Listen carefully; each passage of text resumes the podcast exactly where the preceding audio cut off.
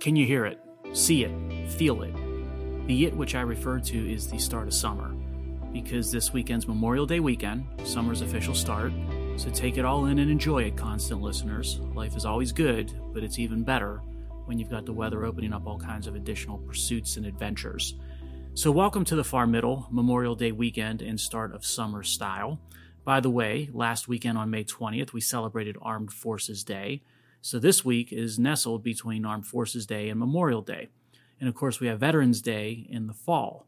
And often people confuse these three days. So here's a cheat sheet because getting them right, that's important so you pay the proper respect. Memorial Day, that commemorates all those who have served and fallen while uh, being in the armed forces.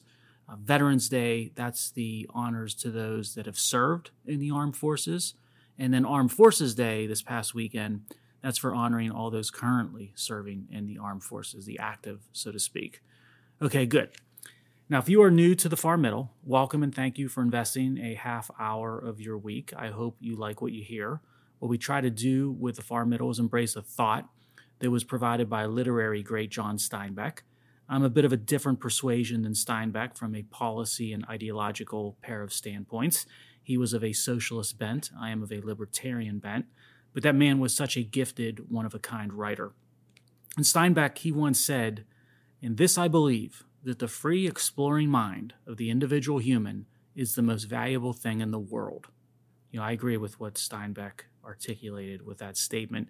People think far too little these days and the individual faces too many explicit and implicit constraints on expressing free thought, particularly rational thought. So, this podcast strives to embody Steinbeck's view and serves as a celebration of the exploring mind of the individual human. And unfortunately, that's been under attack and painted as a scary thing of late. The far middle looks to change those things. The dedication for episode 105 from the world of sports is a very cool one, if I may say so myself. It really starts off with a question that I like to kick around with my sports buddies. If you could attend one game from pick your sport, a given sport from any era, which game would it be for each sport and why? Now, you can go round and round for hours on that topic because there are a lot of different plausible answers. It's a great conversation starter. With this being the start of summer, I want to focus our attention on that topical and thought provoking question to the boys of summer. Because in the sport of baseball, there is one game that I would absolutely pick every time to go back in time and attend.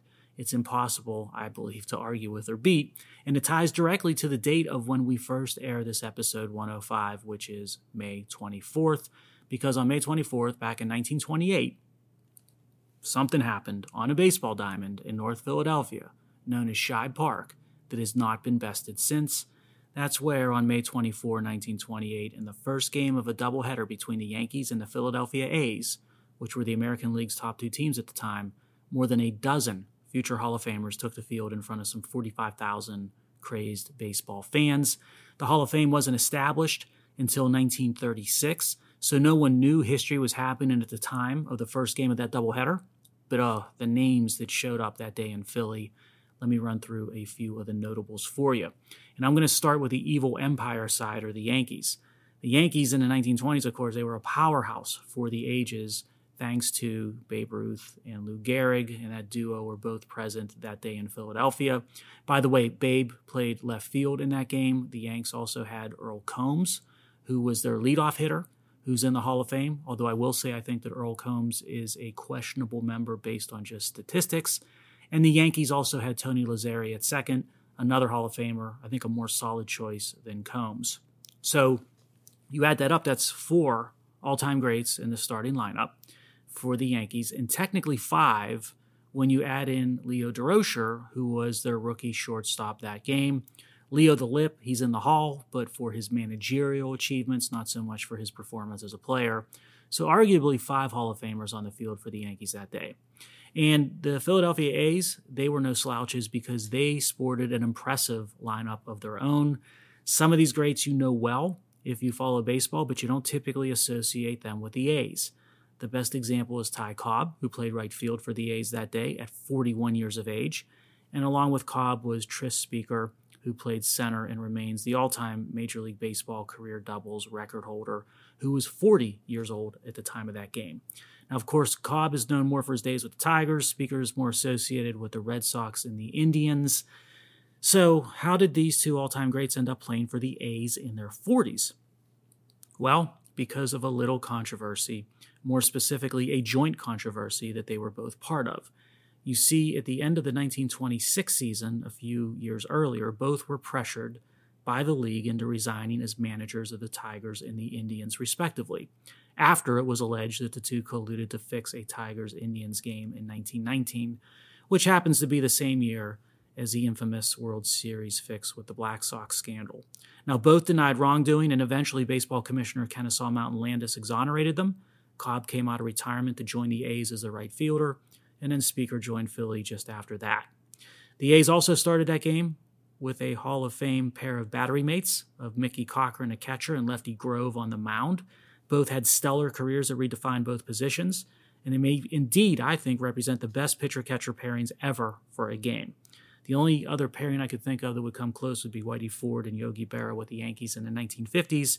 I'd put them at second. I still think that uh, the Cochrane and Grove are the all-time you know, greatest pair of battery mates that you'll find in baseball. The pinch hitters and the uh, the relievers in this game, they could fill a wing of Cooperstown. Coming out of the bullpen for the Yankees later in the game was future Hall of Famer Waite Hoyt. Three more Hall of Famers came off the bench as pinch hitters for the A's. Uh, Eddie Collins, Al Simmons, and a young 20 year old Jimmie Foxx. Collins finished his career with over 3,300 hits, and alongside Ty Cobb and Tris Speaker, that gave these A's three of, at the time, six members of the 3,000 hit club that played that day. Foxx, and that's double X in terms of how you spell his name, he would hit 534 home runs, more than any player when he was done besides Babe Ruth to that point in baseball history. And this game featured what once ranked as four of the top five home run hitters with Babe Ruth, Jimmie Foxx, Lou Gehrig, and Al Simmons.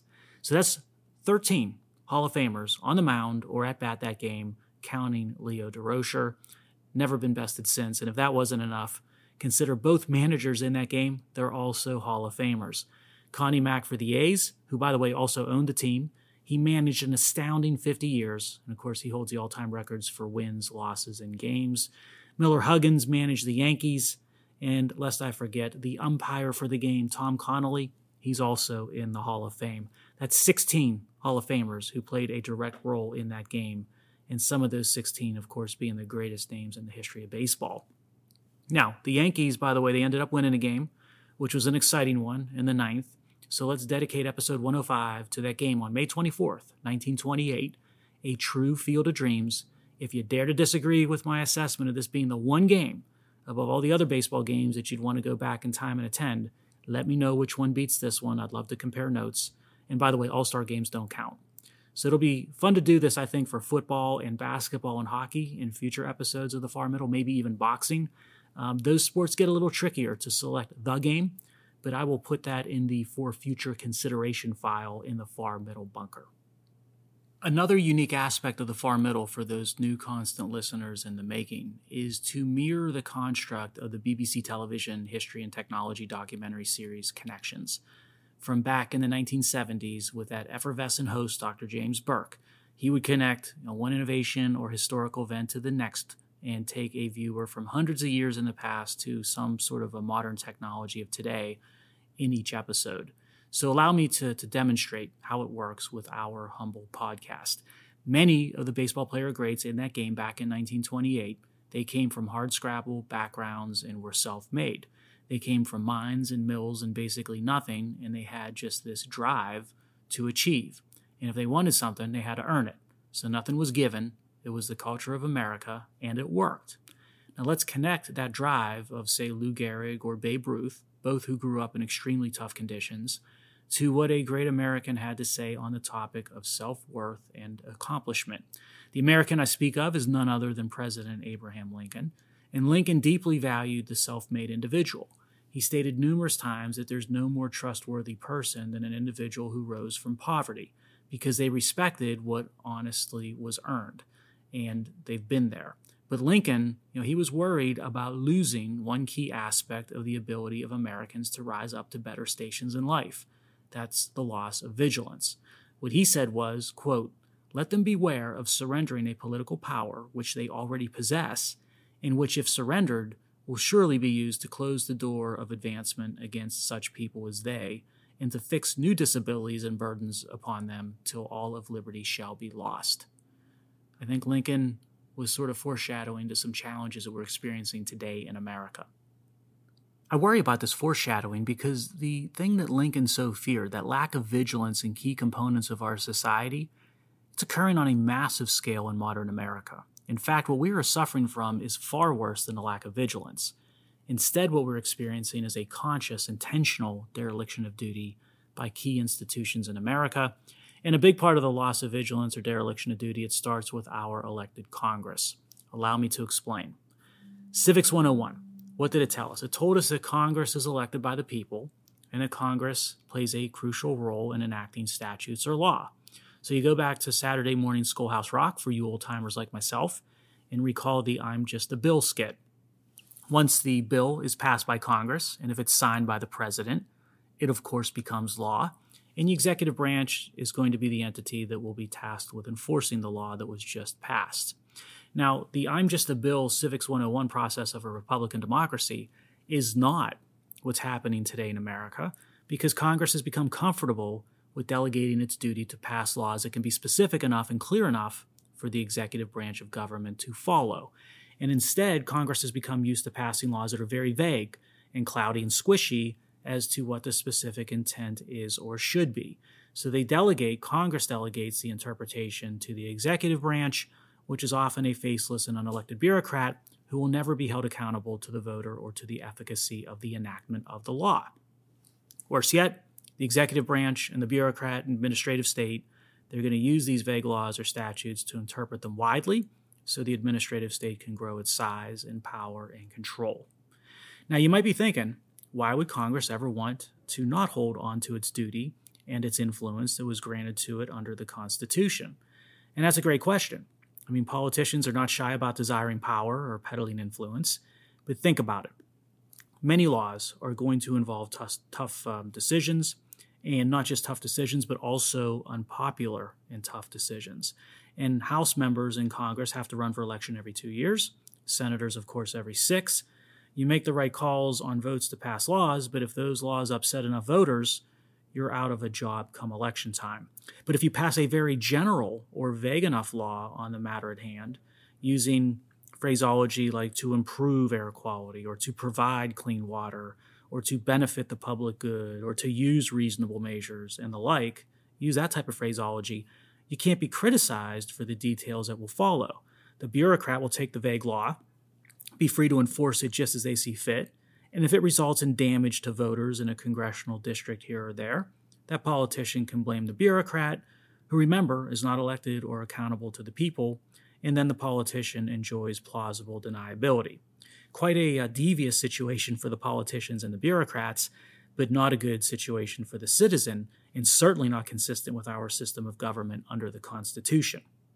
Now, this uh, congressional dereliction of duty to lead on straightforward statutes, Congress's inability to do that, I believe, has been the single biggest contributor to how our government has mushroomed out of control since the days of Franklin Delano Roosevelt. Also, the biggest reason why our national debt is over 31 trillion with no end in sight. Why we can't balance budgets and why we can't hold debt flat or reduce the national debt. I wrote a book on it, constant listeners, and its title is Precipice: The Left's Campaign to Destroy America. I encourage you to give it a read if you haven't already. And I wrote the book prior to the pandemic shutdowns mandated by government, and I published the book just after the shutdowns. And I'll tell you, the degree as to how accurate the book's premise has become sort of makes me shiver but give it a read and let me know what you think.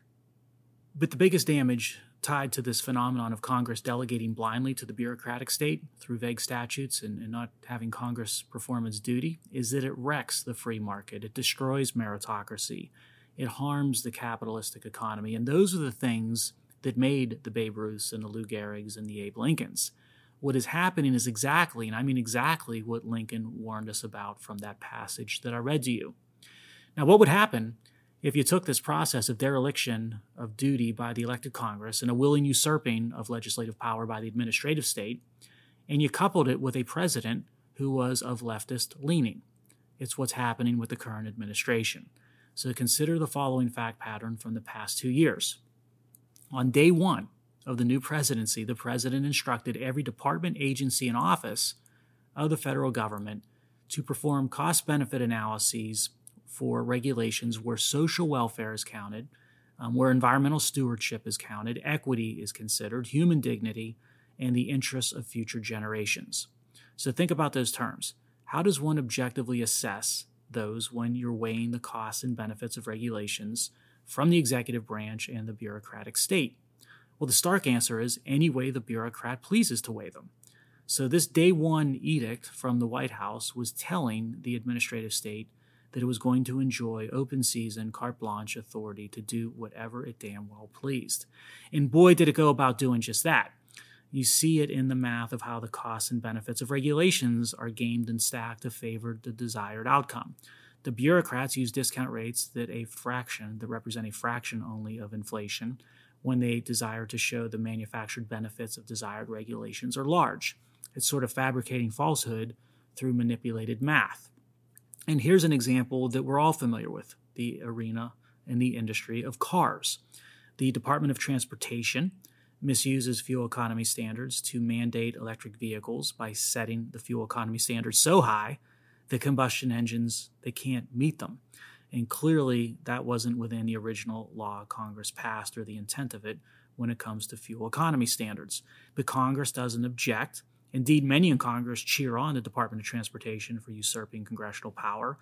And then, when consumers, also known as voters, express their displeasure as to why they're forced to buy electric vehicles, the politicians shrug the shoulder and says, "Oh, those darn bureaucrats at the Department of Transportation."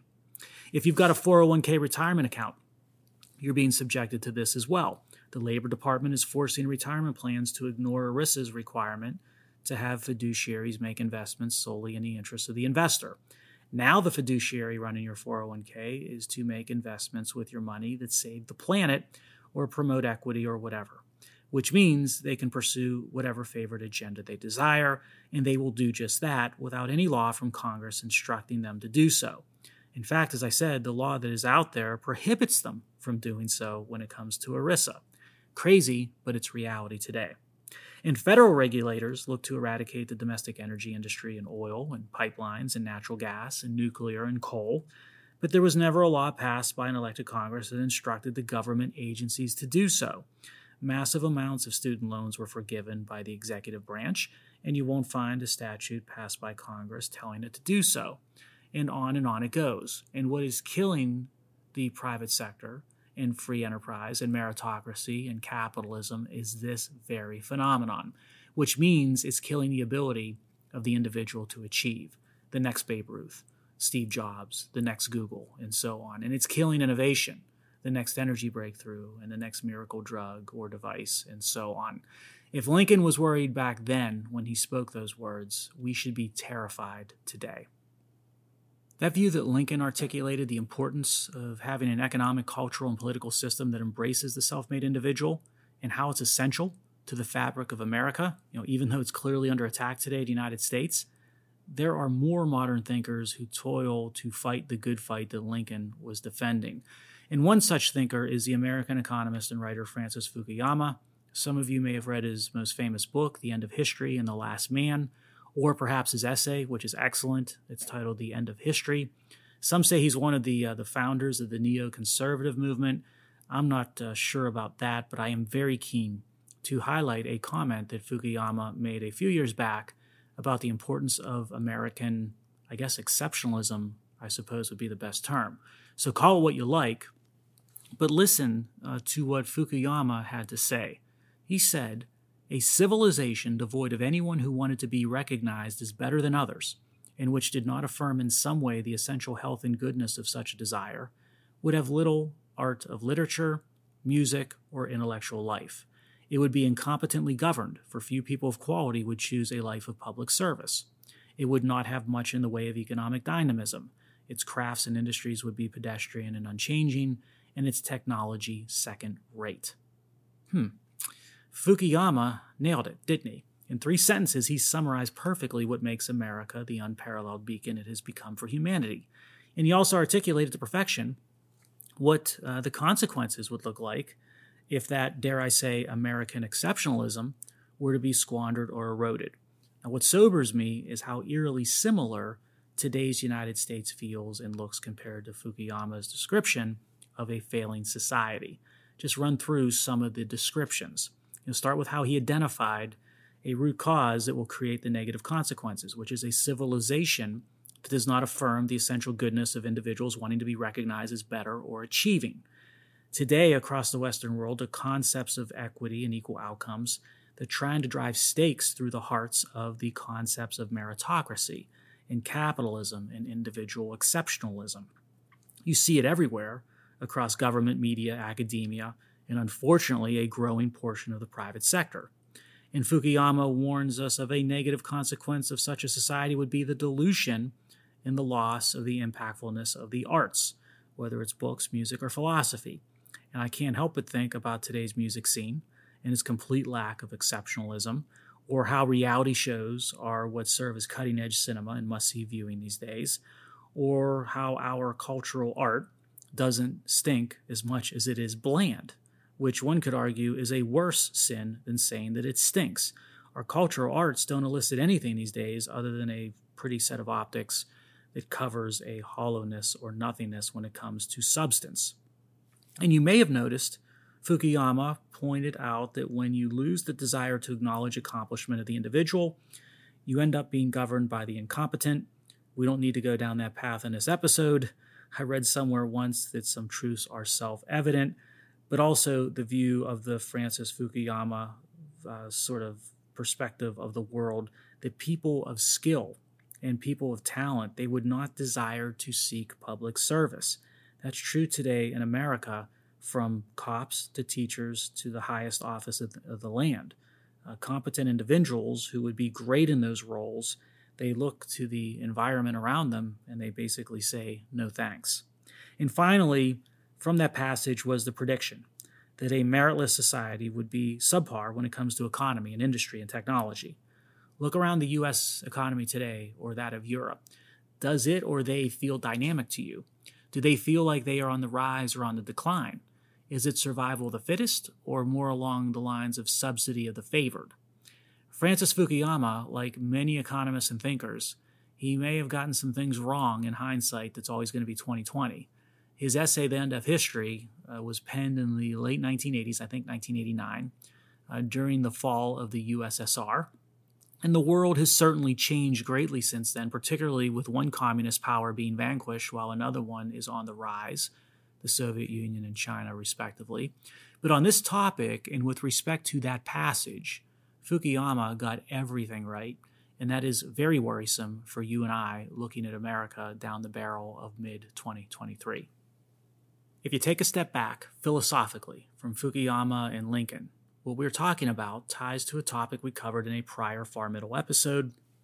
That's the concept of Thumos I guess this is a inter episode connection versus our standard intra episode connection.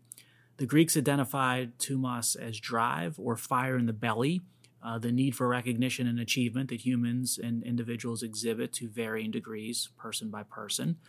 Lincoln was effectively saying America is built on a philosophical and ideological structure that allows the individual exhibiting high levels of thumos to be all that they can be. And Fukuyama, in his passage that we reviewed, was saying if Western Republican democracies lose their willingness to defend the individual's freedom to let their thumos loose, the consequences will be bad for many. And when I look around America in 2023, I see a system that is increasingly hell bent on squelching thumos individually and as a society. Now, in closing episode 105, allow me to go back to where I started off, which was the topic of summer.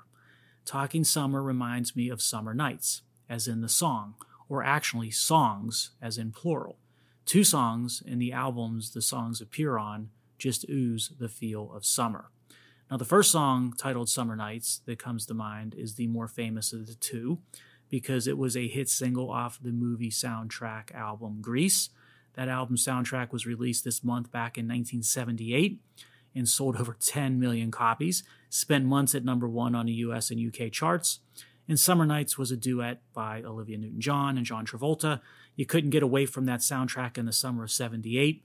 And when I drive by the public pools around Pittsburgh, where I used to hang out as a little kid that summer in 1978, the songs off that album start playing in my head. It's almost just automatic. The uh, soundtrack posted several hit singles. It succeeded in putting Frankie Valli back at the top of the singles chart for the first time in 16 years with the single Grease. And when I think of the album Grease and its hit songs like Summer Nights, I don't think first of a musical or the chords or the rhythm. The first thing that comes to my mind over everything else when I hear those songs is summer. The album Grease is first and foremost a seasonal work of art.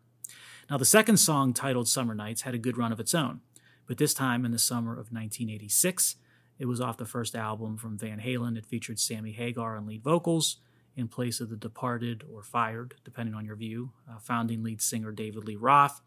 And this Summer Nights, actually, this song was the first song that Sammy Hagar recorded with Van Halen when he joined the band in 1985.